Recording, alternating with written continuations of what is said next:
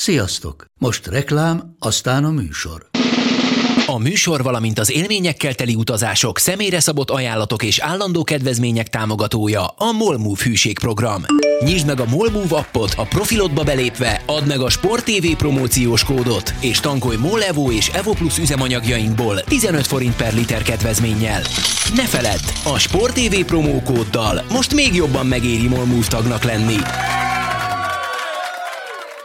Vége a reklámnak, jön a műsor.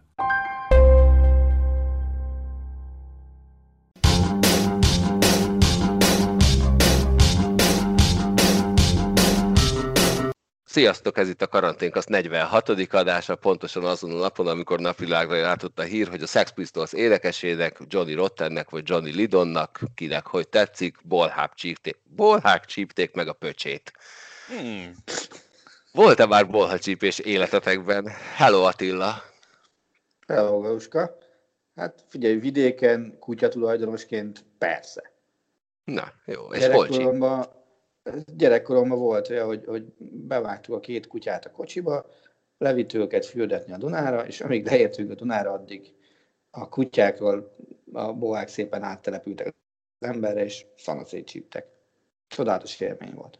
Na, ez hol csíptek meg? Nekem egyszer volt bolhám, az nagyon vidám Minden volt, a pokám, pokámnál szanaszéjjel csípkedtek, alig bírtam kiírtani a szerencsétleneket a lakásból. Lehet, hogy csak Igen. egy volt, de az kemény. Igen, Itt van Paraszti Ádi is. Hello Ádi, volt már kapcsolatod Bolhával? Volt, volt, nekem is azért vannak vidéki rokonaink, és elég sokat tölt, sok időt töltöttünk náluk gyerekkoromban, úgyhogy vannak hasonló élményeim mindenféle állatokkal kapcsolatban. És hát nekem, ráadásul nekem még valami allergiám is volt rá, úgyhogy ha oh. megcsíptek, akkor én ezért szépen bevörösödött, meg ilyen nagy izé, udvar volt körülöttem, mit tudom én. Az nem default, mert nekem is olyan volt, akkor az nekem is allergiám nem volt. Tudom, nem tudom, vagy nekem ezt mondták volna, de hát ez már régen volt tán igaz se. Ó, Csabi? Hát nekem nem volt semmilyen bolhás élményem, csak amikor gyerekkoromban nem tudom, megvakartam a karomat, akkor mindig anyukám mindig azt kérdezte, hogy bolhás vagy? És nekem ez így, nekem, és akkor onnantól kezdve nem mertem vakarózni, és ez nekem így bevonult az ilyen nagyon durva gyerekkori mondatok, amit mondanak a gyerekeknek, ez a békanő a hasadba, meg nem tudom, ez a bolhás vagy, és akkor azonnal nem mert semmit csinálni. Teljesen összeszaladok, hogy basszus, tényleg bolhás vagyok. Most például vakarózom, miközben erről mesélek. Úgyhogy nem, nekem bolhacsípésem nem volt még gyerekkoromban. Se. Nagyon jó, se. Egyébként a teljesen értelmezhetetlen magyar mondatokról most létezik egy videósorozat, ahol külföldieknek magyarázzák el, hogy például mit jelent az, hogy menj a halál faszára. Hmm. És tehát, hogy De nagyon... mi a magyarázat? Ezt magyarázd már. Nem tudom, nem néztem még végig, csak megtaláltam ma reggel ezt a feedet, és az úgy voltam vele, hogy na ebbe belenézek, mert ez a hosszadalmas magyarázatok olyanok, olyan mondatokról, amik talán csak Magyarországon léteznek, azok mindig szórakoztatóak, amikor a külföldiek szép kitágult szemekkel nézik, hogy mi ez, miért mondtok ti ilyeneket. Na mindegy. Múlt héten nagyon boldogok voltunk, hogy kijutott a labdarúgó válogatott az Európa-bajnokságba, azóta följutott az A csoportba is. Mi történt, hogy láttátok a törökök elleni mérkőzést? Attila, hogy tetszett a törökverés? Őszinte leszek, én nem vártam ezt az eredményt, de, de nagyon kellemes meglepetés volt, hogy, hogy egy ilyen NB1 All Stars, vagy nem tudom, hogy hogy kéne őket nevezni, az, az legyőzte azt a török válogatot, aminek papíron ugye ez kellett volna ahhoz, hogy benn maradjon a Nemzetek Ligájának a második vonalában. És úgy összességében is ezt a mennyi, 8 napot azt hiszem értékelve, szóval ez, ez teljesen uh, hihetetlen, hogy, hogy egy Izland, Szerbia, Törökország hármas fogat ellen kijöttünk úgy, hogy két győzelem, egy döntetlen, és, és összvisz két kapott gól, úgyhogy uh, nyilván nem is játszottunk kétszer ugyanabban az összeállításba, mi több, akiket uh, kulcsembereknek hiszünk ebben a válogatottban, azok közül a döntő többség az minimum egy, de inkább több meccset mulasztott. Ádám Csabi, láttátok a meccset? A török meccset pont nem, én nem is tudom melyik meccset közvetítettem azzal párhuzamosan. Én ezután a szerb döntetlen után kezdtem el azon gondolkodni, hogy basszus kulcs akár tényleg meg is lehet ez a Nemzetek Ligája A divízió, ami egyébként most oda teszik ezt a sorozatot, ahová akarjuk, de jelenthet azért komoly segítséget még ennek a csapatnak, vagy inkább a következőnek tényleg, vagy nem tudom milyen verziószámot kell majd használni erre itt a Márko Rossz irányította a válogatott esetében az EB után. Minden esetre játszunk az ebben biztos három kőkemény meccset olyan csapatok ellen, amelyek ugye egyértelműen magasabb szintet képviselnek, akkor megint játszhatunk majd hatot ugye a Nemzetek Ligájában megint csak hasonló szintű csapatokkal, ez biztos, hogy javára kell, hogy váljon a válogatottnak, még akkor is, hogyha ez nem kizárt, hogy kilenc baromi nagy pofon lesz. Igen, ez abszolút így van, hogy azért arra készüljünk fel, hogy a következő év az nem a magyar győzelmekről, sikerekről, csodálatos győzelmekről fog szólni majd, de én néztem a, a szerb meccset is, és a török meccset is én felvételről néztem meg, mert, mert, mert így élőben nem kapcsoltam be, viszont azon gondolkoztam, miközben még a szerb X-et néztem, hogy milyen jó, hogy kijutottunk az Európa bajnokságra, és egy olyan adrenalin löket van ebben az egész keretben, ami igazából nem csak egy ilyen érzelmi adrenalin löket, hanem arról is szól, hogy minden egyes játékos a szerbek és a törökök ellen EB helyért harcolt. És hogy ez nagyon-nagyon jót tett a válogatottnak, mert olyan lendület volt bennünk, olyan sebesség volt bennünk, annyival jobban akartuk, hogy amit az Ádi az előbb is mondott, hogy hát hova is rakjuk ezt a sorozatot, na a többi csapaton azért ezt legalább részben, a mérkőzések egy részében érezted, viszont a miénken meg tényleg azt érezted, hogy ezek a sikerek, a döntetlen, meg a győzelem is azért jöttek meg, mert, mert mi meg valahogy végig magasabban tudtuk tartani a, az energiaszintünket, és ez szerintem ezért van, mert minden játékos előtt ott lebeg most, hogy jövőre EB játszunk, és friss az élmény, és nekem most ezen a két meccsen ki kell harcolnom a helyemet a keretben, és ezt nagyon jó volt látni. Abban nem is akarok belevenni egyébként, hogy jó-e az nekünk, hogy kilenc olyan meccsen fogunk játszani, ahol azért nagyobb az esélye annak, hogy jól elvernek minket, mint az, hogy nem, mert azért... Várj, azért ezt a kilencet, ezt tegyük rendbe, bocs, ebből a hat, az nem jövőre lesz. Nem is azt mondtam, hogy jövőre. Jó, csak azt mondom, hogy közben lesznek VB-s rejtezők is ahol, ahol, De... ahol azért ahol más ha már, be, ha már belecsaptál a vb selejtezőkbe, az majd később jön, de, de valaki magyarázza már el nekem a Nemzetek Ligája lebonyolítását, mert én megpróbáltam utána olvasni, Igen, most de erre nagyjából nincsen idők. Igen, azért a, a negyedik oldalon kéne indítani. Igen, mert ugye a, tehát a Nemzetek Ligája átcsoportba jutásnak az is az előnye azon kívül, hogy nagy válogatottal játszol tényleg erős mérkőzéseket, amiből azért valószínűleg azon kívül, hogy sokat lehet tanulni, még nagyon komoly élményeket is tud szerezni, hogy ott egy adott esetben elért jobb eredmény, az nagyban segíthet a VB selejtező esetleges csoport kudarcánál? Kudarc alatt azt értem, hogy nem nyered meg a csoportot. Na, akkor erre ti se tudjátok a választ, jól van. Szerintem ebben az a durva, hogy szerintem a szövetség se nagyon. Tehát, hogy itt, itt, itt szerintem az a trükk, hogy meddig mész le mondjuk ebben, hogy a, a játékosokig, tehát e, megpróbálod a játékosoknak elmagyarázni, melyik meccs, melyik meccs fontos, melyik meccs nem fontos, melyik meccsen kit játszatsz, melyik meccsen nem játszhatod a legjobbjaidat. Ez szerintem brutális, és szerintem erről a játékosok se tudnak, hanem körülbelül a szövetség, meg a szövetségkapitány, azok így összeülnek, és, és akkor megbeszélik, hogy mik a prioritások, de a következő két-három évben ez lesz a legfontosabb, hogy most a, a, a Nemzetek Ligája leg majd nem feltétlenül a mi legjobbjaink lépnek pályára? Előfordulhat egy ilyen szenárió? Nem. Oké. Okay. Amikor Nemzetek Ligája van, akkor nincs más serejtező. Én ezt értem, rendben van, de, de akkor, akkor, akkor viszont csapágyasra hajtod az egyébként Európában játszó játékosaidat. Tehát szerintem ez az egész, egész egy óriási nagy kuszaság mindenkinek a fejében. Fél, az és, biztos azért, hogy azt azért ne felejtsük el, hogy ez a három meccses borzalom, ami most volt, meg, meg ö, októberben volt, ez elvileg, ha, ha minden visszatér a normális kerékvágásba, akkor ugye megszűnik, és csak két meccsek maradnak így a válogatott hetekre. Az meg, az meg abóvó volt 30 éve, most mondtam. Tehát szerintem az tegyünk különbséget. A csapágyas hajtás az erre a szezonra igaz maximálisan. Most abba gondolj bele, hogy például most ugye 30 nap van karácsonyig. Azt hiszem 30 tippeld meg, hogy karácsonyig egy német futballszurkoló naptárában hány szabad nap van, amikor nem lát a német csapatot futballozni? Öt. Ádi? Legyen hat. Galuska? Négy. Egy. Na, December 14. Na jó, de a regionáliga nem számít. Nem, nem. Bundesliga kettővel bezárólag. Egy December 4? December 14. 14, jó, akkor addigra szabad napot veszek ki, feltétlenül. Az összes többi napon valamelyik felső bajnokságban, a német kupában, vagy az európai kupákban meccs van. December 23-ban bezárok. Ez, ez, ez Tisztességes sportligákban ez normális. Na jó. Azok miért tartanak most szünetet, várják? Hát mert lezárult a bajnokság pár hónappal ezelőtt. Kettő? Mi zárult később? Az NHL, vagy az NHL az később zárult, mint a Bundesliga, igen. Csak a kupasorozat. Aztán hamarosan reméljük kezdődik, bár egyelőre ott szokásos NHL-es katyvaszt adják elő, aztán majd egyszer csak valami lesz belőle, nagyon remélem. Így bő egy hónap múlva.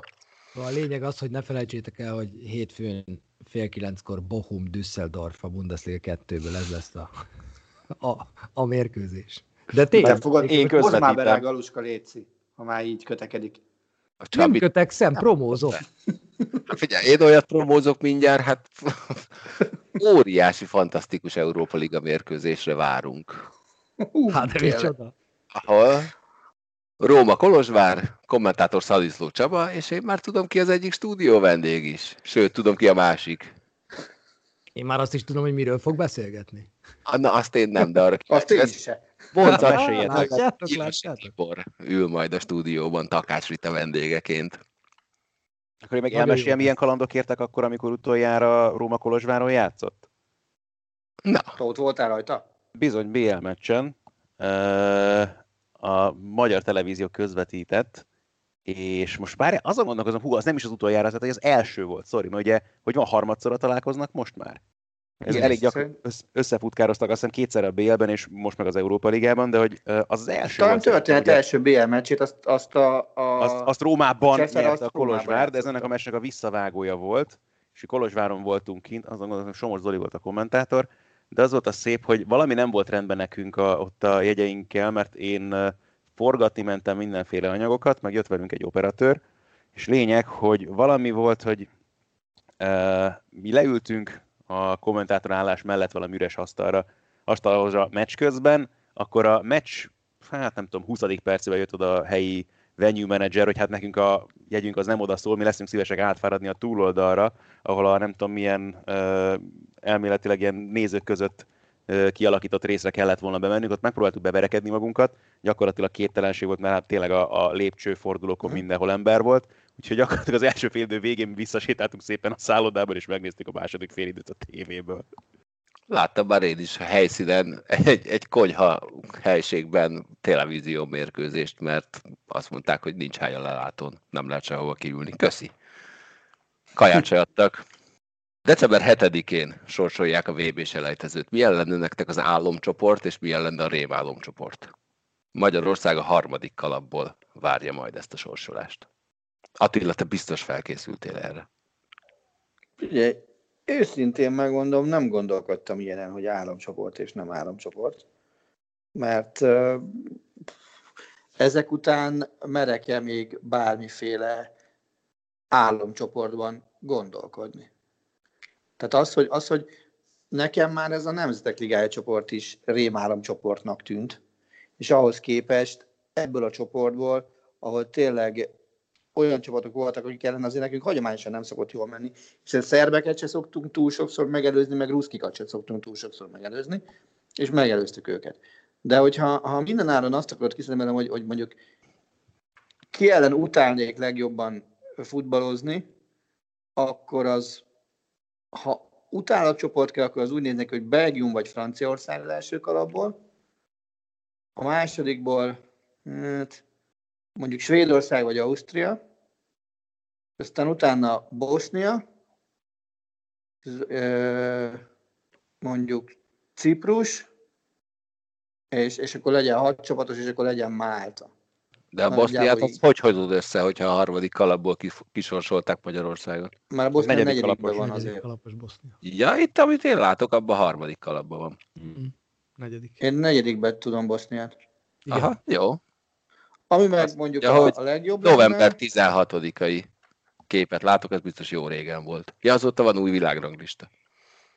Ami meg mondjuk a leg, legjobb lenne, tehát amiben szerintem még a legjobb lehetne szerepezni, mondjuk az első kalapból Dánia, hát a, a másikból Románia.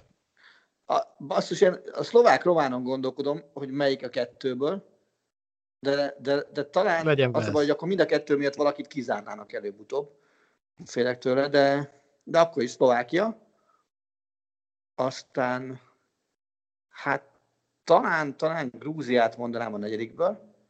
Ötödikből nyilván Andorrát, a hatodikból meg San Marinót.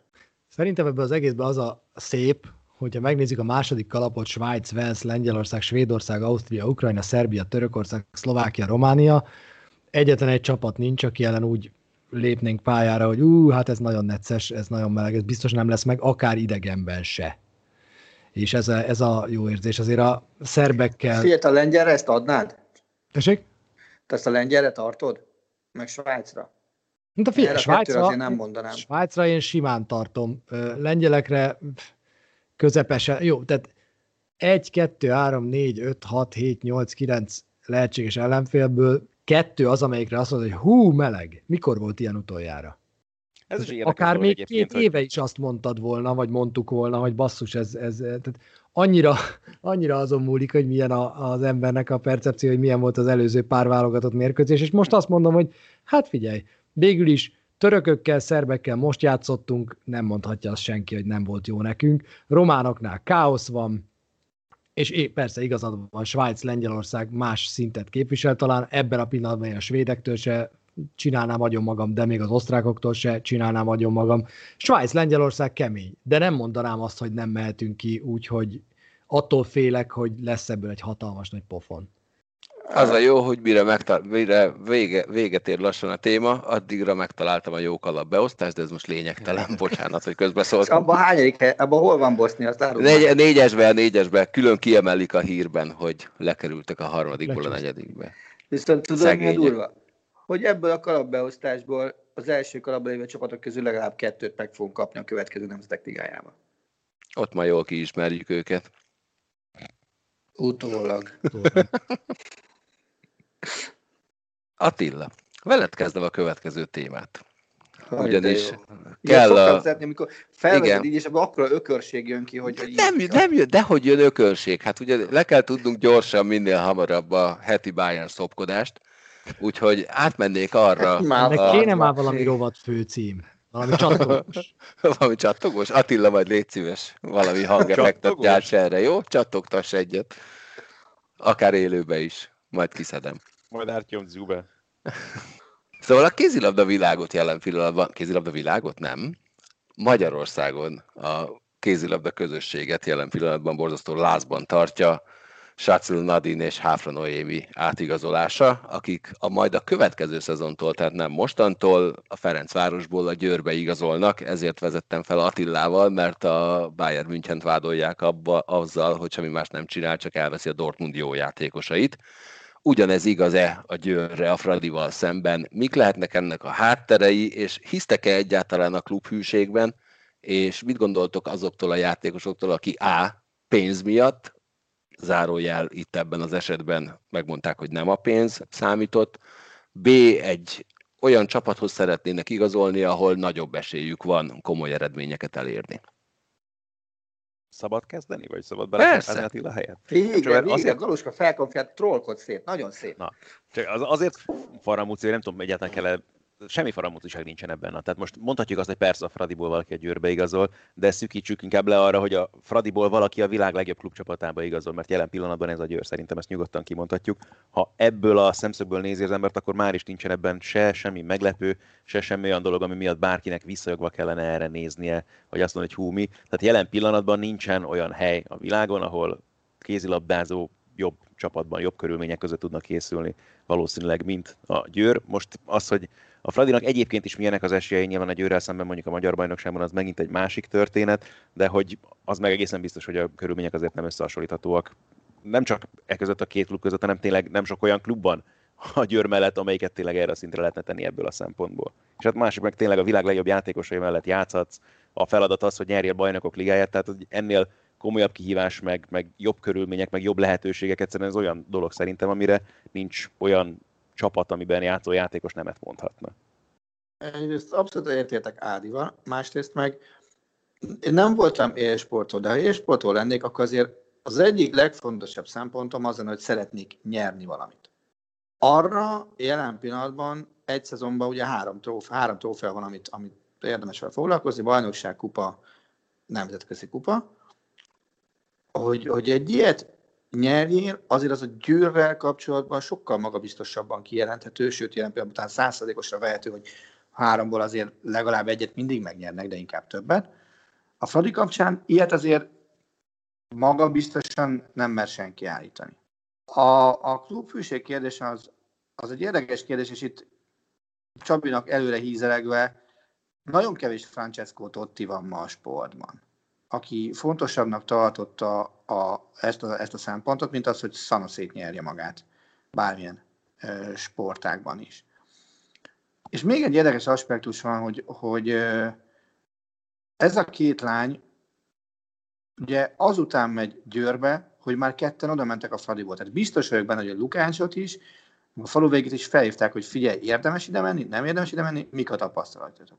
Tehát véletlenül olyanokat tudták nekik mondani, amik meggyőzték a, őket arról, hogy igen, ez egy, ez egy jó út, és ez egy járható út, és tényleg a világ elitbe vezető út. És erről, erről például szerintem keveset beszéltek, hogy vajon ők mit mondhattak. Oké, okay, Attila, tehát hogyha te az Ácsi Kinizsiben labdarúgó vagy, uh-huh akkor a feljutás reményében átigazolsz el az ETE esélyhez. Nézd, hogy a megye egybe kerülj. Na jó, a két szintet szerintem nem lehet összehasonlítani. Tehát az egyik profi, a másik amatőr. Egyébként, egyébként nem. Bár az et, et, et, et, figyelj, ha így kérdeznéd, a Bábolnában nem igazolnék például, meg a Komáromba sem, mert nekünk tehát regionális szinten ezek voltak a legfontosabb mérkőzések. Hát a Bábolnában én sem. Meg volt olyan nagy Igmár meccs, amit amit 1800-an néztünk meg még a 2000-es évek legelején NBA3-ba. Tehát csak, hogy mennyire fontos volt az. Tehát 1800 néző NBA3-as foci meccsen. De, de ez egy másik szint, tehát ők, ők profi sportolók. Igen, ugye ez, a, ez, a, ez a szurkolói hozzáállás van, ez a, vagy nem, bocsánat, ez a sportolói hozzáállás, de létezik hmm. ugye a szurkolói hozzáállás, ahol meg hát szerencsétlen lányokat köpködik, és nekem ebben az egész kézilabdás sztoriban mindig az, az a legfurcsább, és az évről évre előkerül, hogy itt ugye december környékén hosszabbítgatnak szerződéseket, mm. vagy kötnek újakat, amikor még a szezon fele előtted van. Tehát egy fél szezont úgy kell lejátszanod, hogy a csapatodban a szurkolók, a csapattársak és az edző is tudja, hogy te jövőre már nem leszel ott, azt is tudják, hogy hol leszel. Kerülhetsz-e olyan méltatlan helyzetbe, hogy oké, okay, akkor te már nem vagy velünk, akkor kiveszlek a csapatból, háttérbe szorítalak, ez azért ugye több más sportákban is, tehát a fociban is azért vannak hasonló dolgok, meg hasonlóképpen működik azért ez a rendszer a lejáró szerződésű játékosoknál. Ez azért megint csak profizmus kérdése szerintem. Nem tudom, tehát azért érdekes sztori ez, mert más lenne a helyzet, mondjuk, hogyha tényleg mondjuk Fradi Újpest relációban beszélgetnénk erről azért szerintem egy fokkal. Itt most tényleg annyira más szintet képvisel, hogy nem csak Magyarországon, hanem tényleg majd, hogy nem az egész világon, hogy most ezért bárkire fújni, mert megkapod azt a lehetőséget, hogy tényleg a sportákban biztosítható legjobb csapatban, a legjobb körülmények között készüljél és végezd a dolgaidat, azért valakire fújni. Persze, riválisok a Ferencváros és a Győr a Magyar Bajnokságban, de közben ezeknek a lányoknak is nyilván több, meg nagyobb céljuk van hosszú távon az életükben, és azt sem szabad ugye elfelejteni, nyilván az anyagi körülmények sem ugyanazok. Most oké, okay, persze nem ez az elsődleges, mindenki ezt mondja ebben az esetben, de közben meg azért egy sportolónak a pályafutása nyilván véges, a lányoknál talán még inkább igaz ez, úgyhogy itt ezt szerintem higgadtan végig gondolva kell általában azért mérlegelni ezeket a dolgokat szurkolói részről is, még hogyha úgy a legnehezebb nyilvánvalóan. Ennek volt ennek az egész esetnek egyébként ilyen két, két éve volt, azt hiszem 18 tavaszán volt egy iskola példája, amikor a Lációból Döfrej eligazolt az Interbe, és az utolsó fordulóban dölt el, hogy melyik csapat jut a bajnokok ligájába. És már tudták, hogy Frey a következő szezonban az Interben játszik, és az egész héten az volt a nagy téma, hogy Inzágit folyamatosan kérdezgették, hogy játszik-e Frey ezen a mérkőzésen, és azt mondta, hogy ja, majd meglátjuk, hogy hogy mozog edzésen, na eljutottunk addig, hogy betette a kezdőbe. És vezetett a Láció sokáig, egy óra vagy kettő, egyre már nem emlékszem, amikor Döfrey lugott egy luftot a 16-oson belül, majd elkaszálta az Inter támadóját, talán Ikárdit, és az Inter ebből egyenlített, és ők jutottak be a bajnokok ligájába, De Frey hibájának köszönhetően, és hát na, utána, amit De Frey a Láció szurkolóktól kapott, az, az nem volt semmi, és én rég nem értettem, hogy miért játszik ezen a mérkőzésen, és egy óriási vita volt, hogy Inzági egyáltalán miért tette be egy ilyen mérkőzésen a kezdőcsapatba. Azt a játékost, aki hogyha ha nem hibázik, akkor, és lehozza a mérkőzést, az egyetlen egy jó végkimenetele ennek az egésznek, de hogyha véletlen becsúszik egy hiba, és azzal a jövőbeni csapatát juttatja be a jelenlegi csapata ellenére a bajnokok ligájába, abból óriási balhé lesz, és azért balhé is lett utána, és, és De Freynek saját bevallása szerint kellett pár hónap, mire, mire ebből az esetből magához tért. Szerintem egyébként nincs ilyen már lassan, hogy klubhűség a játékosoknál, és ez az, ami miatt ilyen ilyen, ilyen nagy feszültség van hasonló esetekben, szerintem feleslegesen, tehát én is egyetértek azzal, amit Ádi mondott, a világ legjobb klubcsapatába elmész, akkor ezt nem kell magyarázni. Olaszországon belül én ezt számtalanszor átéltem, Benatiával, Pjanicsal, Vucinicsal, rengeteg játékossal, aki a Rómából a Juventushoz ment, azért, hogy végre nyerjen már valamit. Nem is feltétlenül sokkal magasabb fizetésekért, de ők úgy érezték, hogy basszus, én ennek a klubnak három, négy, öt év alatt odaadtam azt, amit tudtam, én most igenis el fogok menni nyerni. És a szurkoló ilyenkor utálja a játékost, ez természetes, de a játékos meg nyerni akar, és ez is teljesen normális. Úgyhogy ha megnézem csak azt, hogy az én fiam hogy szurkol, a mai fiatal az már nem, nem csapatnak szurkol. Ez a csapathűség, ez talán ez a mi korosztályunkban még megvan, apáinkéban nagyon megvan. A mai fiatalok játékosoknak szurkolnak, játékosokat követnek, klubokat váltanak az szerint, hogy hova igazolnak egyes játékosok. Volt, aki Real Madrid szurkolóból Juventus szurkoló lett az elmúlt két évben, mert Ronaldo oda igazolt. És neki mindegy, hogy melyik csapat, ő játékosokat követ, és most már sokkal inkább erre felé tartunk. Persze a klasszik klubhűséggel megáldott szurkoló meg ilyenkor anyázza a játékost, hogy miért igazol el, tök fölöslegesen. A játékos meg nem állhat ki, hogy hát figyelj, haver, három év alatt, négy év alatt dobtam 500 gólt a csapatban, hagyjál már békén, elmegyek többet keresni és nyerni, ezt nem mondhatod, pedig, pedig ez az igazság, és teljesen igazol. Ez tök érdekes egyébként, mert én ugyanúgy tudok játékosnak szurkolni, úgyhogy közben a csapatnál nem, de megvannak azok a játékosok, akiknél ha a csapatuk valamit elér, akkor amiatt a játékos miatt én nagyon tudok ennek örülni. De ettől függetlenül nem fogok mondjuk Ryan O'Reilly miatt a St. Louis Bluesnak szurkolni. Hát nekem jó, tehát más téma egy kicsit szerintem, egy más történet, de az sokkal élesebb váltás volt, ami ezzel kapcsolatban eszembe jutott annak idején, hogy amikor Robin van Persie-nek egy év volt hátra a szerződéséből az Arzenálnál, akkor Wegernek nem volt más választása, tök egyértelmű volt, hogy Van Persie nem fog szerződést hosszabbítani. Kicsit hasonló volt, mint később az Alexis Sanchez Situ, csak Van Persie sokkal inkább hozzánőtt a csapathoz, meg az is elég egyértelmű volt, hogy nélküle az Arsenal tényleg lótúrot nem fog aztán érni, addig se ért már sokat abban a helyzetben a csapat, de úgyhogy az első számú gólvágóját kiveszed a csapatból, tök egyértelmű volt, hogy nem fogják tudni pótolni. Wengernek meg az volt a feladat, hogy akkor ami pénzt lehet passzírozzon ki belőle még, és végül aztán valami 24 millió fontot sikerült lepasszolni a Manchester Unitednek. Na most ez egy dolog, hogy elment ugye Van Persie a Unitedhez, de még azt is hozzátette ott az első sajtótájékoztató, hogy mi volt, hogy a, a, a lelkében élő kisfiúnak szüksége volt erre a klubváltásra, és hogy tehát tök egyértelmű volt, nyilván bajnok is lett aztán a United-del, ugye amire soha nem lett volna esély az arsenal vagy hát ez is egy érdekes dolog, mert nyilván mindig a, a szurkoló reménykedik, meg szerintem Wenger is úgy gondolta, vagy minden évben azt gondolta, hogy az adott csapatával esélyes lett a bajnoki címre, aztán örült, hogy megkaparta, hogy összeszedte a negyedik helyet. De hogy ez a Van Persie eset, ez, ezért volt abszolút adekvát ebből a kérdésből, meg, meg ezért forog még mindig a gyomrom tőle mai napig, úgyhogy előtte meg tényleg éveken keresztül az egyik legnagyobb kedvencem volt, hogy egy dolog, hogy lelépsz még, a, ahhoz a csapathoz, amely akkor a legnagyobb riválisnak számított előtte még abban a néhány évben, amikor ugye toppon volt a csapat, és akkor még oda is pöksz egy ilyet a végén, hogy hát ez, na, nekem pont erre volt szükségem. Ami valószínűleg egyébként igaz, de ha már tényleg meg is kapod, akkor legyen már annyi benned, hogy egy picit csendben maradsz. Nagyon ügyesen felvezetted a következő kérdésemet, és már meg is válaszoltad. Mi volt az az átigazolás, ami kedves csapatotokat érintette, és borzalmasan gyűlöltétek? Hűha. Ezt hívják jó kérdésnek. Haha. Csabi, volt valami Róma játékos, aki a Lációba igazolt, és tépted a hajadat, amikor még volt? Nem, nekem nem, olyan azért, olyan azért nem volt. Juventusból több volt, amiket én soroltam. Valamiért egyébként én Pjanicra voltam. A én tudod, mit nem szeretek? Amikor ez a vállás nem elegáns és nem szép. Uh-huh. És amikor a játékos nem őszintén elmondja azt, hogy figyeljetek ide, én tényleg mind, és ezért az a durva, hogy ez Pjanicra igaz volt. Én tényleg mindent beleadtam az elmúlt években, és az utolsó pillanatig harcoltam ezért a csapatért, most pedig itt a vége, és úgy döntöttem, hogy elmegyek. Vucinic ezt tökéletesen csinálta, mert egy őszinte, őszinte délszláv gyerek, aki, aki megmondta, hogy figyeljetek, mindent is csináltam. Ha kellett, csereként játszottam fél órát, ha kellett, negyed órát, de mikor bejöttem, akkor mentem alapvonaltól alapvonalig, védekeztem a saját szögletzászlónknál, most pedig elmegyek nyerni a Juventushoz, ne haragudjatok, életem végéig Róma szurkoló leszek, de szeretnék nyerni valamit. És ez tök oké. Okay. És ezt szerintem a szurkoló is sokkal jobban elfogadja.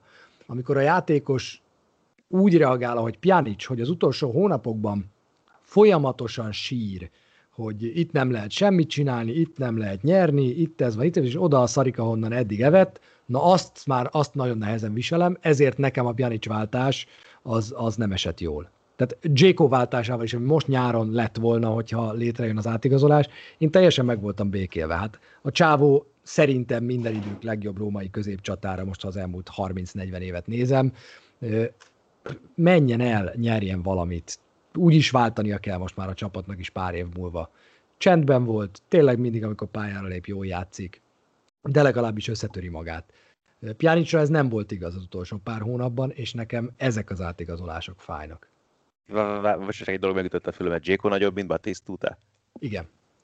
Nem, már. De. Én szeretem egyébként Jékot nagyon.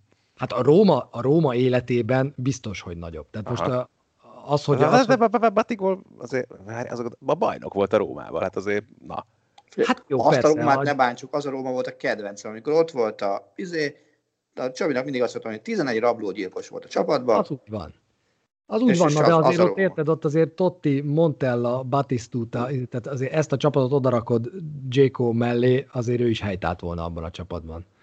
Jéko, Jéko nagyon régóta van itt, eredményesebb most már, mint Batistuta volt, és szerintem a játéka sokkal fontosabb ennek a Rómának, mint, mint, mint Batisztútáé volt. Egyébként Batisztúta volt egy kicsit ilyen egyéb a Rómánál, nem, hogy úgy jött el a Fiorentinától, mondjuk nem tudom, hogy abban merte bízni, hogy a Rómával bajnok lesz, úgyhogy ők előtte egyszer voltak ever, meg azóta se, de hogy neki kicsit ilyen volt az eligazolás a Fiorentinából. Ádám, egy picit szeretném neked megvilágítani Csabi mondatát. Csabi egy évet eltöltött Boszniában, nem mondhat más. Na jó, hát ez igaz, mondjuk persze. Nem, nem, nem, nem, nem, nem, nem. Szerintem, de tényleg, tehát de most ne vicceljünk. Edin Dzséko, most vigyük el erre akkor a podcastet, végre nem Bayern szopkodórovat van, hanem rómázunk. Szóval, hogy Edin Dzséko mellett évek óta nincs egy használható középcsatára a Rómának. Ez az ember öt Azt éve... játékos mondasz. Mit? Azt hittem játékost mondasz. a kis túlzása mondhatnék azt is. Tehát nincs, nincs mellette senki. Egyedül viszi a hátán az egészet. Batisztútáról azt rohadt nehéz volt eldönteni, hogy ő kezd, vagy Montella. Hmm. Tehát azért mellette volt egy olyan középcsatár, aki folyamatosan szorongatta, aki folyamatosan ott volt a nyakán, azért lett 18-as, mert egy meg 8 az 9, és Montellája a 9-es, és összevesztek a messzámon, hogy ki a kezdő, és Capellónak kellett ezt valahogy elrendeznie, hol van Jéko mellől egy ilyen csávó? Sehol. Ezért mondom azt, hogy, a, hogy a, azért az ő játéka ezerszer. Ha nem lenne egy jó Jéko a Rómának, az elmúlt öt évben tizedikek lettünk volna. Befejeztem. Attila, van ilyen átigazolásod? Azért állok a sor végén, mert én a sajátomból kötnék át egy másik témára. Az a baj, hogy a Bayern azt az mindig ennek a másik oldalán szokott lenni. Tehát az nem, igen. Nem, őszintén, melyik Dortmundit sajnálod, hogy a Bayern beigazolt? Nem Dortmundit sajnálod. Melyik, melyik Dortmundit sajnálod, hogy elloptátok a Dortmundból? Götzét biztos, mert szerintem azzal tönkretettük félig meddig a pályafutását. De nekem nem, nem érdekes mondani, nekem egy mostani igazolás az, ami, ami leginkább bosszant mert szerintem ott a játékos elkalibrálta magát. Tehát nekem, nekem a nűber átigazolás nem kerek. Uh-huh. Mert uh, ki volt az a hülye, aki azt gondolta, hogy Manuel Neuer a következő három évben még önként átadja a helyét a kapuba. És Neuer jobb nűbelnél. Tehát idehozzuk. Hát várjál, a... de az előző szezonban azért azt is megalapítottuk, hogy Nübel még messze nem áll készen arra, hogy nem hogy a Bayern kapusa legyen, még arra sem biztos, hogy Bundesliga kapus legyen. Ez így van. És ehhez képest a legtehetségesebb német kapusként, amikor a legtöbbet kéne védenie, odaül a Bayern kispadjára úgy, hogy nem fog meccset kapni mostantól a szezon végéig, ha csak Neuernek nem lesz kettős nyílt lábszáltörése körülbelül. mert, mert Neuer védeni akar, védeni tud, és, és ugye most megint úgy véd, hogy, hogy nincs értelme kikövetelni a kezdőcsapatot. Gondoljatok be, hogy hogy kell ennek az embernek védeni, hogyha Werder Bremen, még egyszer mondom, Werder Bremen teljesítmény okán vele kezdődik a forduló válogatottja a bundesliga és, és én ezért nem értem azt, hogy, hogy miért, miért volt szükség erre az igazásra, és, és miért nem tettek meg mindent azért, hogy óráik maradjon, akit, akit szeretett a közönség, szeretett az öltöző, nem volt feszültségforrás, tudta, hogy hol a helye, helyette idehoznak egy csávót, akinek egy év múlva sokkal előrébb kéne tartania, mint ahol tartani fog. Még lehet, hogy Nayernek egyébként, mint konkurencia, vagy mint versenytárs abból a szempontból jobb, hogy ő valóban versenyre készteti. De már Nübel előtt is úgy védett, mint a félisten megint. Az utóbbi igen, az előző szezonja azért már nagyon jó volt, fölött, amit a BL döntőben produkált az. Tehát ne, nekem, nekem ezzel az igazolással van, van bajom. Meg az olyan jelleg igazásokkal csapattól függetlenül, amikor, amikor valakit azért hozol el valahonnan, nem azért, hogy segítsd, hanem azért, hogy ne a másiknál legyen. Az ilyen jelleg igazásokat nem szeretem. Hm. A rossz nyelvek szerint a Bayern ezt csinálja. Nem tudom, mikor volt legutóbb, amikor nagy stát úgy igazoltunk le máshonnan, hogy de ezen, ezen gondolkodok következők tényleg. Jó. Én ide azt a, én inkább a tulajdonosi oldalról érkeznék ebbe a beszélgetésbe. Pláne ugye az amerikai rendszert nézve, amikor ugye van a korlátozásokkal élő szabadügynök, ahol a csapat meccselheti az ajánlatot, amit kap. És csak azért tartanak ott csávót, hogy A. ne kerüljön át egy másik csapatba, B. hogy kapjanak érte később mit tudom én, egy harmadik, negyedik körös draft meg két olyan prospektet, akiből, so, akiből soha nem lesz játékos.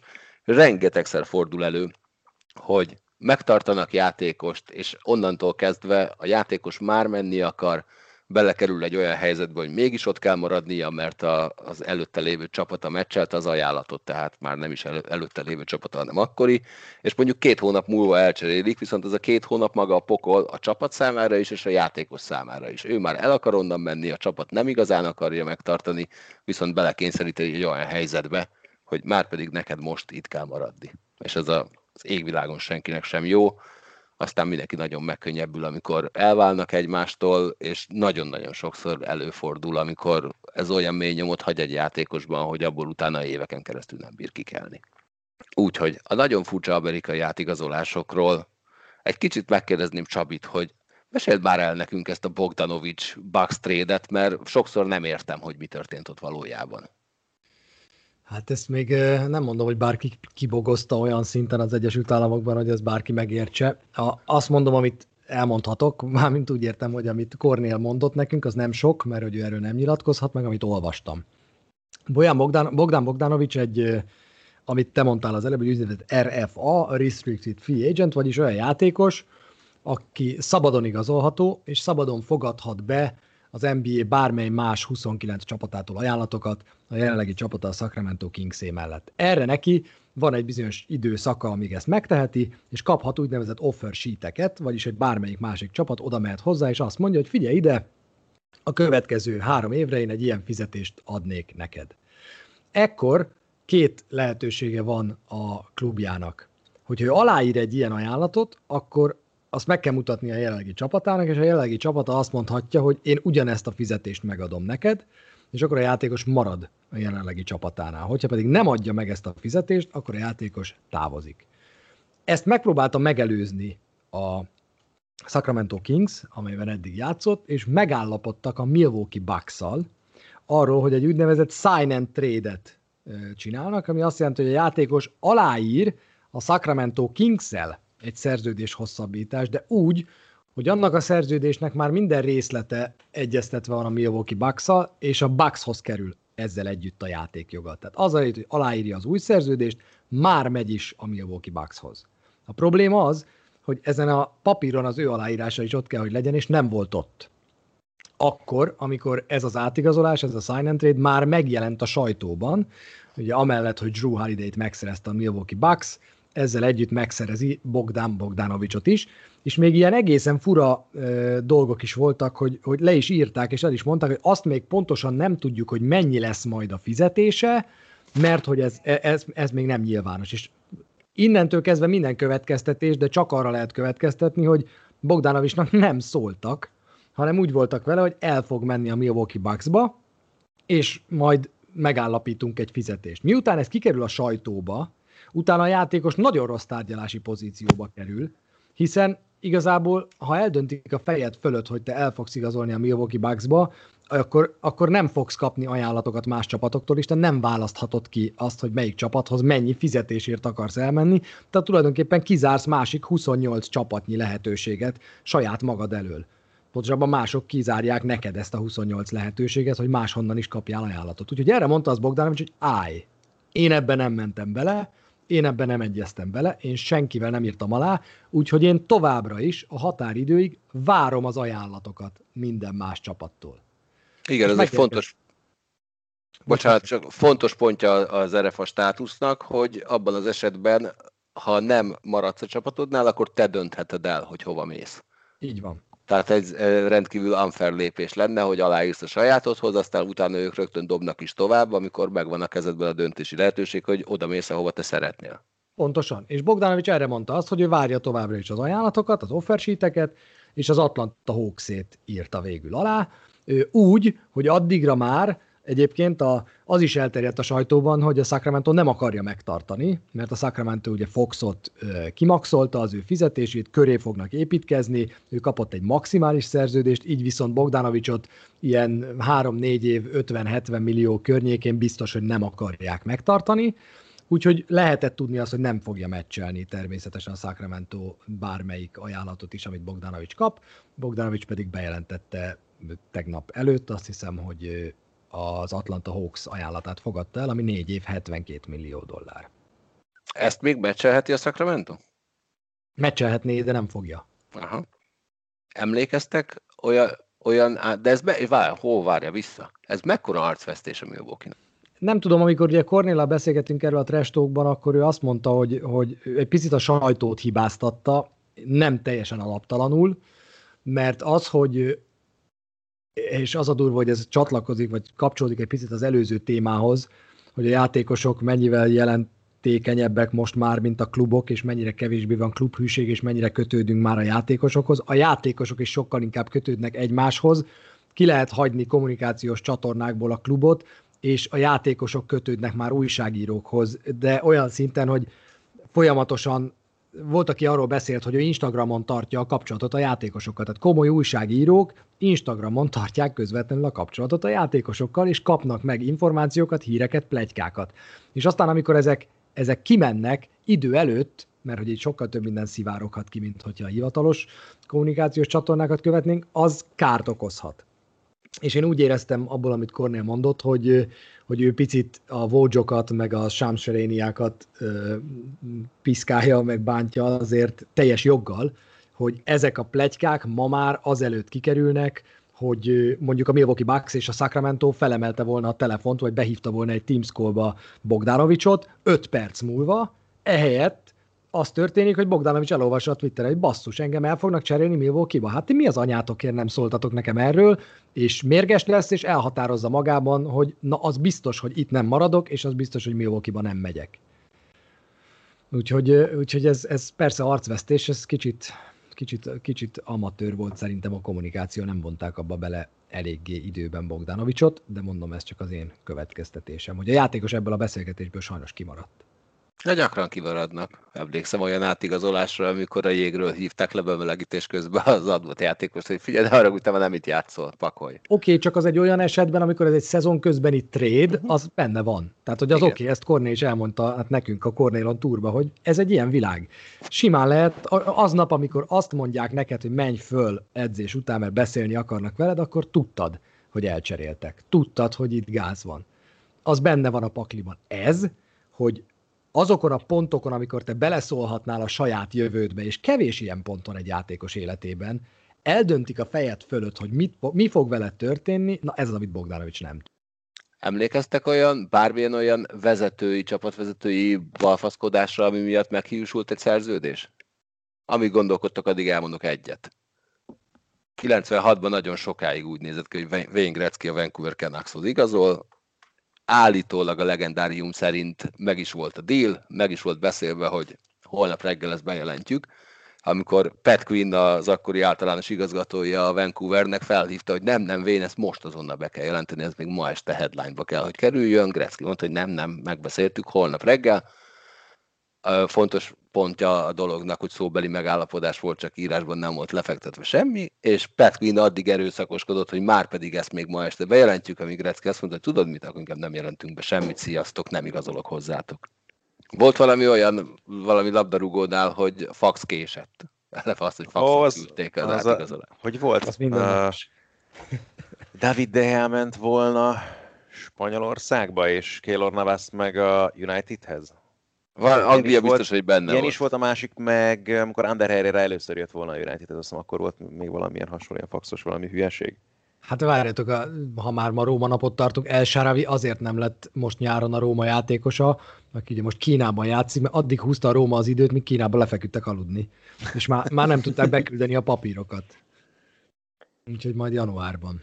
Nekem ilyen balfaszkodásból, ami megmaradt nagyon, az, az egy edzésen elszenvedett sérülés, ugye a Fan Nistelrooy kapcsán. A, annak idején, még mielőtt elindult volna a PSV-ből, és, és elszakadt a keresztrag, és nem mehetett, és akkor még egyszer elszakadt a keresztrag, és utána ment csak. Nekem így ilyen vezetői balfaszkodás az, az nem maradt meg, hanem No. ilyen egy edzésen történt, az megmaradt. Ö, igazolt volna a Manchester Unitedből a Real Madridba 2015-ben, amikor 5 perccel később érkezett meg a fax, mint ahogy kellett volna, és így semmisé vált az átigazolás. Azóta a Manchester United szurkolói augusztus 31-ét a fax napjának tartják, nevezik, ünneplik. Egyáltalán az a kérdés, 2015-ben kihasznált még faxot a bodikon kívül.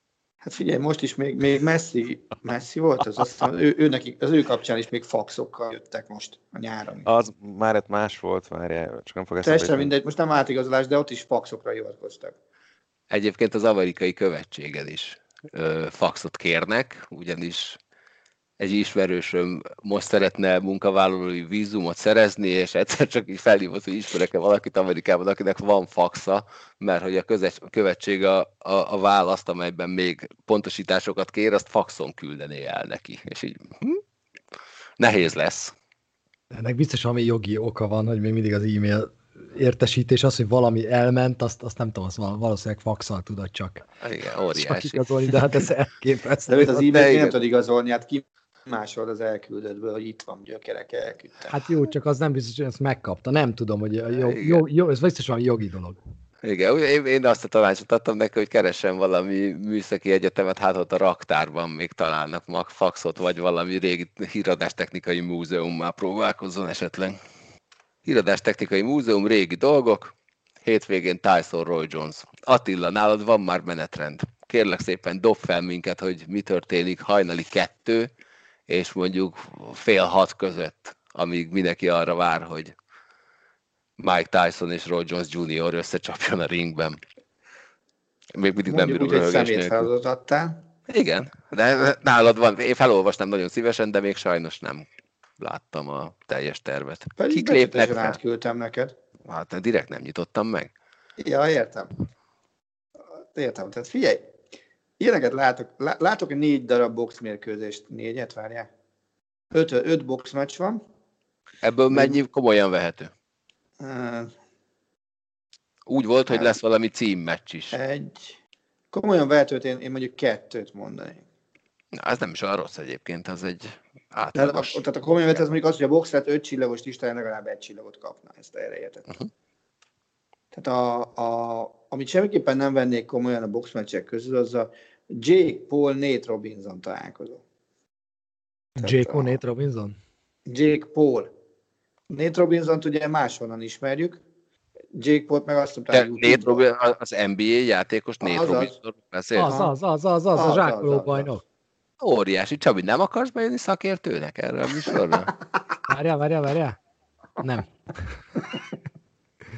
Nem, Nate, De- Rob- Nate Robinson nem, nem elég, hogy zsákoló bajnok. Háromszoros zsákoló bajnok. Aha. Még emlékszem annak idején, amikor a, az NFL szezon nem indult el időben, és ott is éppen lockout volt, akkor a Baltimore védője, fú, Bikovskinak hívták talán? Ő is hirtelen úgy döntött, hogy feléleszti amatőrökön vívó karrierjét, úgyhogy valami rögtön valami csillogó gálán kapott előmecs lehetőséget, ahol Edrit kísérte be, stb. És a szegény szakkommentátorunk Erdélyi Kálmán teljesen ki volt hogy sokkal jobb boxolók nem kapják meg a lehetőséget, ez meg ide jön, azt itt verekszik a főmeccsen, és még béna is. Egyébként hát, figyelj, szerintem akkor Kálmánnak, Kálmán nyugtatózt be szombat éjjel szerintem első körbe. De miért? Lesz, lesznek fellépő sztárok is, ugye mindenféle popkultúrás fellépők, mert hát ugye... Akkor olvasok ki. French kell. Montana, azt nem Igen. tudom ki. Hát biztos Wiz Tony Montana a húga. Igen, Wiz Khalifa, róla legalább már hallottam. Igen. Black and Yellow, Black and Yellow. Attila, tudnál énekelni? Esetleg nem. egy Wiz Khalifa? French Montana. Most énekeltem. Ja, de az Attila énekeljen. You know French Montana szintén rapper. Jó, Da Baby. Se tudom mi. A Baby. A Lil Wayne. Azt tudom ki. Meg a, meg a amerikai himnusz, ezek lesznek, így a zenés betétek. Egyik állandó fellépőnk az amerikai himnusz következik. Igen, és lesznek, kérlek lássan, különböző ilyen rövid filmek. Oh. A film van Tyson Journey the Rise, aztán Tyson Journey the Fall, és The Redemption of Tyson versus Jones. Nagyon szép.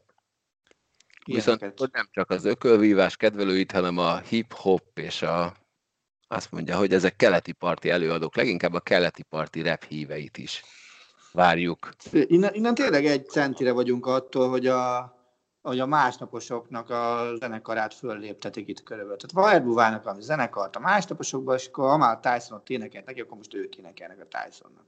De nem hát csak egyébként ez tényleg ilyen abszolút olyasmi, mint a, volt ez a nyomorult Starbucks annak idején nálunk, tehát körülbelül, de azt képzeljétek el, hogy ez a Jake Paul rojtó csak eszembe, hogy ő ott volt azon a gálán, ami az első ilyen kezdeményezése volt, na, nem fog eszembe jutni, a promóternek a neve, aki szervezi a meccsrumos gálákat. Eddie, Eddie Hearn. Na, szóval ugye ő tákolta össze ezt az első KSI Logan Paul gálát, és ugyanak valami olyan nézettsége volt, hogy teljesen odáig volt, aztán hogy abból szerveztek már egy másodikat is azóta, és ez ennek a, a az utórezgése. Miért nem közvetítjük azt a gát, és miért nem Igen. a fenébe. hát az a vicc, hogy tehát ennek tényleg Angliában meg Amerikában baromi nagy nézettsége volt, de közben meg maguk a meccsek, tényleg csak snitteket láttam belőle, de az is gyalázat volt és nevetséges, tehát hogy ha mi elkezdenénk búgyozni, komolyabbakat ütnénk valószínűleg, vagy csak érted ránézésre, tehát az biztos a srácok azért az látszott, hogy edzettek, meg próbáltak valami magukra erőltetni kesztyüket, meg voltak teremben, de hogy tehát olyan látod, hogy fájóan képzetlen a mozgásuk ahhoz képest, amilyen nyilván egy profi ökölvívó. Én most az elmúlt két percet azzal töltöttem, hogy megnéztem, hogy Nate Robinson mit csinált 2015 óta, amikor, amikor, az utoljára, amikor utoljára játszott az NBA-ben. Utána 2016-ban elment egy tryoutra a Seattle Seahawkshoz. Isten tudja, miért ez az egy mondat szerepel itt. Aztán 2016-ban a Hapoel Tel Aviv izraeli kosárlabda bajnokság, aztán Delaware 89ers, aztán utána Venezuela, Libanon 2018. júliusában, még mindig kosárlabda a sportág, és akkor 2020-ban egyszer csak bejelentik, hogy Jake Paul-lal lesz egy box meccse. Gyakorlatilag zero, zero box múlt, ha jól látom. Na de várjatok, ez a KSI Logan Paul második ellenek olyanok, olyan meccsek voltak a kártyáján, Billy Joe Sanders meg Devin Haney bunyóztak világbajnoki címért az egyik a WBO-nál, a másik a WBC-nél, tehát hogy nagyon komoly meccseket szerveztek melléjük, de nem az volt a fő meccs a gálán. Tehát, hogy ennek ekkora nézettsége van egyébként. A reach, a reach az a fontos. Hát, de, de ez a Jake Paul, ez nem az a youtuber csávó, akibe de, egyszer de, valaki de, belekötött, de. és de az, az meg az ilyen minden idők legnézettebb Twitch Bár... eseményei között volt, amikor ő verekedett valami. Nem, bár a Logan Paul-ra gondol szerintem. Ja, vagy, volt, nem volt tudom. valami de az is youtuber.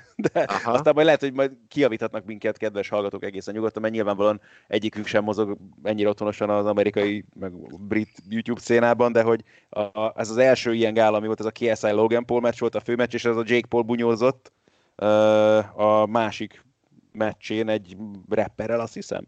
Tehát, hogy az is valami hasonló sztori volt. Ha muszáj lenne boxolnotok, akkor ki, ki lenne az ellenfél? Egyet kell, egyet kell boxolni. Várj, de súlycsoportot is kellene akkor, nem? Hát választál a súlycsoportodból valakit. Jake Paul egy Ali Eson Gibb nevű csávó ellen boxingolt. Boxingolt? Boxing, ilyet szó boxingolt, igen. Ez pedig ez Attila, te hova beszélsz? Telefonomba. Ja, jó. Most már? Igen. Most már igen? Eddig is oda beszéltem, csináltam semmit. Jó. Na egyébként azért még fontosnak tartom elmondani, hogy én két Witcher-t ismerek, őket nagyon szerettem, Csabit és Baskát, köszi. Köszi, gyere a FIFA, a FIFA-ra, gyere Jó. majd. Jó, oké. Okay. Fú, nem tudom mikor FIFA. A 98-ban még jó voltam, emlékeim szerint. De lehet, hogy a 2001-ben Engem is. szarrá verni, az biztos. Ja, azt nem tudom, egyszer vagy pajtásom fiával Egész kell, biztos, mert soha nem játszottam még ilyet. Egyik pajtásom fiával kellett lenni, és valamilyen borzasztó véletlen góllal egy núra nyertem, nagyon büszke voltam magamra, hogy ezer év játék után, és csak így meg, nagyon megdicsértek, nagyon ügyes vagy, megvertél 13 éves, gratulálok. Azért örülök egyébként, Ádám, hogy meg bekeverted a Starboxot, mert miközben próbálom összeszedni a gárdát a hétvégi műsorra, amikor felhívtam olimpiai bajnokunkat, Kovács Istvánt, röhögve vette fel a telefont, a tájszóra hívsz mi? Minek ez a szégyen a világnak, bár az is szégyen, hogy annak idején, amikor csináltuk ezt a Starboxot, többen nézték, mint engem. Ebből is látszik, hogy a bunyó érdekli az embereket, az nem mindegy, hogy kik csinál. Borzasztó rosszul esett nekem két dolog miatt is az, hogy törölték a 2021-es Jubjanai Jégkorong világbajnokságot, a Divízió 1-est legalábbis, ahol a magyar válogatott szerepelt volna egyfelől, mert nagyon szeretem a Divízió 1-es Jégkorong világbajnokságot a magyar válogatott szereplésével, más, másfelől pedig az, hogy jelen pillanatban már ott tartunk, hogy jövő áprilisi eseményeket törlünk. De én ezt Hogy- nem értem egyébként. Én ezt totál nem De hát értem. Galuska, nekünk ezt tök jól elmagyarázták a. Én Igen, úgy már értem. felhív, szomorú. Elhittétek? Mit, hogy, ne, mit, hogy nem fognak meg, ezt figyelj, én abból azt hámoztam ki, hogy nem fogunk megrendezni olyan eseményeket, amik anyagilag ráfizetésesek, mert nem bírja el a Nemzetközi Jégkorong Szövetség. Én ebből ezt hámoztam ki. Igen, felhívtuk a, a még Tudom. akkor a kongresszus után Zürichben, de lehet, hogy a hallgatók nem. Ja? Még Zürichben tartózkodó Kolbenhelyer Zsuzsit, aki a Magyar Szövetség alelnöke és a Nemzetközi Szövetségnek elnöke is, és ő nagyjából szépen levezette azt, hogy a két nagy Igen, világbajnokság, a férfi és a női, az a kettő, amelyik eltartja az összes többi eseményt. És ha ezeket az eseményeket megrendezed ráadásul nézők nélkül, akkor biztos, hogy rettentő nullszaldó, vagy mínuszban zárod a büdzsét a tév végén, amit nem fog elbírni a szervezet. De figyelj, ezeket a, az eseményeket, és bocsánat, hogyha hülyeséget kérdezek, de a szervezőbizottság tudom, megkérdezték, hogy akarjátok-e itt finanszírozni, vagy ők alapvetően mindenki ilyet úgy vállal el, vagy azért vállal el, mert kapunk annyi pénzt az IHF-től, hogy abból majd mi meg vagyunk. Hát ezeket az eseményeket általában az IHF fizeti. Tehát úgy, Mhm. hogy természetesen a szervezőknek is vannak költségeik vele, de a, a szervezés költségei az a Nemzetközi Jégkorong Szövetségé többnyire. Mhm. Jó, csak közben ugye azért ennek egy fontos szerepe van ennek a világbajnokságnak, ugye egyébként is a nemzetközi jégkorong életben jelesül ugye eldönteni azt, hogy kik szerepelhetnek a jégkorong elitben és a következő nagy világbajnokságon, és tehát a válogatott tag készültek valamire már, amennyire tudtak ugye az elmúlt hónapokban is, és akkor ez lett most hirtelen ennyi egy kihajtva kukába megint csak. Hát, Hát igen, tehát a, a És fel- azért vannak olyan felgyújtás, 30 fölötti játékosok, Galus, meg vannak olyan 30 fölötti játékosok, nem, akiknek azért most már elvesznek két VB-t, gyakorlatilag lezárták a pályafutásuk érdemi részét.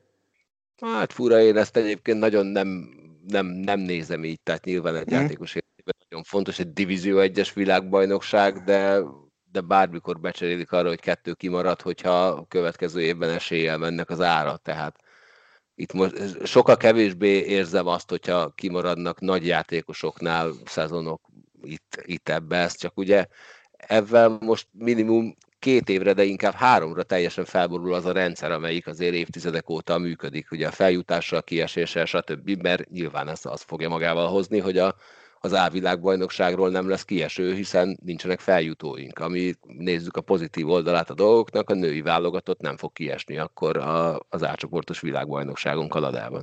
És így gyűrűzik ez le tovább, amit Ádi mondott, hogy igen, de hogyha nincsen Divízió 1, akkor utána on, onnan sincsen kieső, ha lett volna Divízió 1, akkor elvileg onnan lenne kieső, meg lenne feljutó is, de, de nem tudod, hogy aki kiesik onnan, az, az már akkor hova esik, tehát akkor növelni kell a létszámot egyen lejjebb, és, és ezt, ezt se akarták, hogy akkor megrendezünk, egyes tornákat megrendezünk, egyes tornákat nem, de akkor, hogyha nem tudjuk azt mondani, hogy ez egyértelműen ide jut fel, ez meg ide fog kiesni, ha nincsen, nem tudjuk ezt előre, előre megmondani, akkor ezek igazából barátságos tornák, mert nincsen kieső, nincsen feljutó.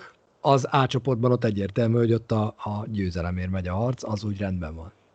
Igen, tehát ez egy ilyen egy, egymásra piramisszerűen egymásra épülő szervezet, aminek nem, nem tudod az elemeit kivenni, mert annyira egymásra épül az egész, tehát azt tudod csinálni, hogy a tetejét megtartod, és ha onnan egy valamit ki kell dobnod, akkor ki kell dobnod az egészet.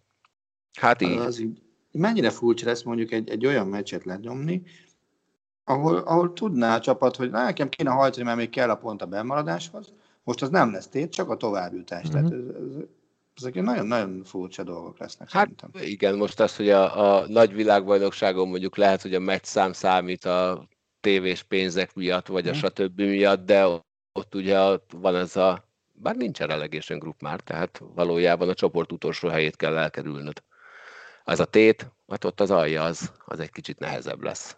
Zsuzsi egy lehet... dolgot mondott még, bocs, hogy amire először furcsán is néztünk így egymásra a stúdióban, hogy a költségeket, amikor számolják, amik ugye most a rohadt Covid miatt iszonyatosan megnőnek, akkor azt látják, hogy még az áprilisban vagy májusban, mint a Divízió 1, a májusban megrendezett tornáknál, vagy megrendezendő tornáknál is olyan magasak lesznek a biztonsági költségek a Covid miatt, hogy elképesztő, mert addigra még olyan átoltottság nem lesz, olyan biztonság nem lesz, ami ne arra késztetné a szövetséget, hogy maximális biztonsági intézkedések közepette gyakorlatilag buborékban rendezze meg a tornát.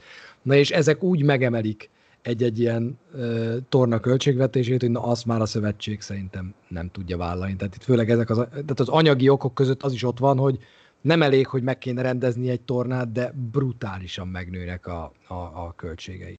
Nézzük, Ezek fényében például olimpia optimisták vagytok, vagy olimpia szkeptikusok? Az olimpia az mennyi? Három hónappal lenne a Divízió 1-es VB után, vagy nem egész három hónappal? Igen, engem mondom, emiatt ütött meg másodlagosan, hogy ha már ott tartunk, hogy áprilisi és májusi eseményeket tördünk, akkor, akkor hol lesz ennek vége? Nyilván erre senki nem tudja a választ, úgyhogy ezt csak így belebefögtem a levegőbe, de, de ez az ijesztő része számomra, hogy igen, utána Nekem ez jön egy, egy olimpia. döntés volt egyébként. Tehát, tehát hát, pillanatnyilag nem tudsz megjósolni január-február semmit, hogy mi hogy alakul.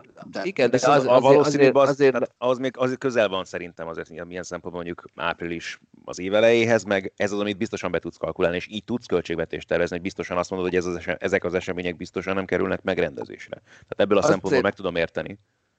Az, azért sem elkapkodott, mert ugye azt mondtuk, hogy ez egy piramis szinten működő rendszer, aminek az alsó szintjei azok nem áprilisban kezdődnek, hanem már korosztályos junior VB-k vannak decemberben és januárban és februárban. Tehát a, a, nem úgy zajlik le az esemény, hogy április-májusban lenyomják a Div 1, Div 2, Div 3, Div 4-et, meg ugyanezt a, a U20-ban, U18-ban mindenhol, hanem szépen decembertől elkezdik játszani a jégkorong világbajnokságokat. Tehát, hogyha a decemberi törölnöd kell, akkor arra már épül valami, ami januárba kerül megrendezésre, arra már épül valami, ami februárba, tehát akkor az egészet ki kell söpörnöd. Az április-május az már csak a vége. Szomorú, de ez van. Én egyébként olimpia szkeptikus vagyok most már egyre inkább, mert most már úszóktól is lehet azt hallani, hogy ha lesz olimpia, ha lesz olimpia, egyre több az ilyen nyilatkozat, amitől én azért megijedek, mert ők csak hamarabb tudják, hogy mi zajlik a, a, a szövetségen, meg a Nemzetközi Olimpiai Bizottságon belül, mint mi. Óriási erőfeszítés lesz ez a japánoktól, hogyha lesz. No, hogy ne zárjuk le ilyen szomorúan, hogy álltok a sakkal? Ú, én középiskolában az utolsó sorban ültem az egyik osztálytársammal, és azt hiszem fizika órán játszottunk rendszeresen ilyen kis mágneses táblán, de nagyon béna voltam sajnos. Még versenyekre is jártam általános iskolába. Na, győztél? Hát több partit nyertem, mint hányat buktam, inkább így mondom. Na, az jó, mert az a versenyekre járt, mert ez egy dolog, egyszer valamilyen ok. Hát még órával is kellett játszani, tehát találta, hogy újabb a versenyet. Én a bénák táborát gyarapítom. Jó, én is. Egyébként most a, a nagypapája megtanította a kisgyereket az alaplépésekre, és hát az ő szabályaival, mi szerint én nem üthetem le a bábúit, és a többi elkezdtünk sakkozni Ugye azt jelenti, hogy kb. ő lép valamit random, én meg random lépek, hat lépésből úgy mattoltam saját magamat, ahogy kell. De leginkább egyébként azért kérdezem, hogy láttátok-e a, a Netflixen futó Queen's Gambit című sorozatot? Fél részt lát. És eldobott?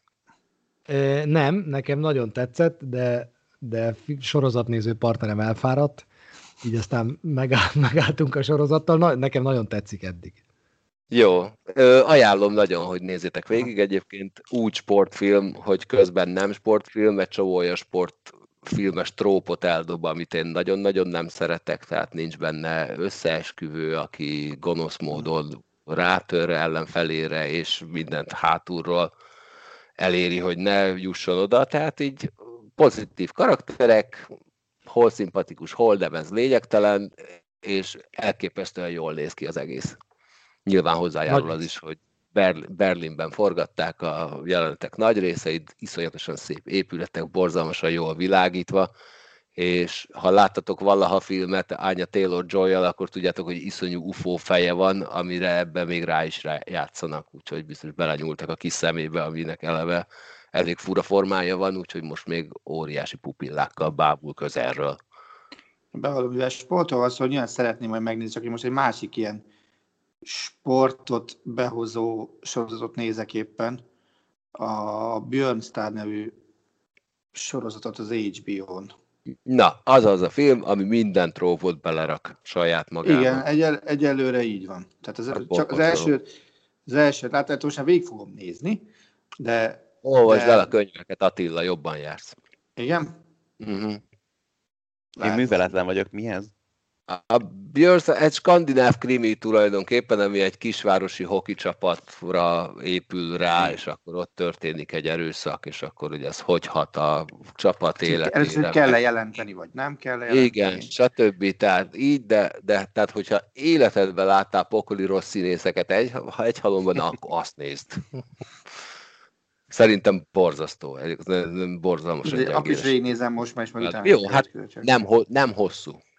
Nem, szerencsére öt rész összesen. Igen, és egyébként ez egy, hát ez egy könyvsorozat, tehát ennek több része is van, Igen. azok egészen szórakoztatóak.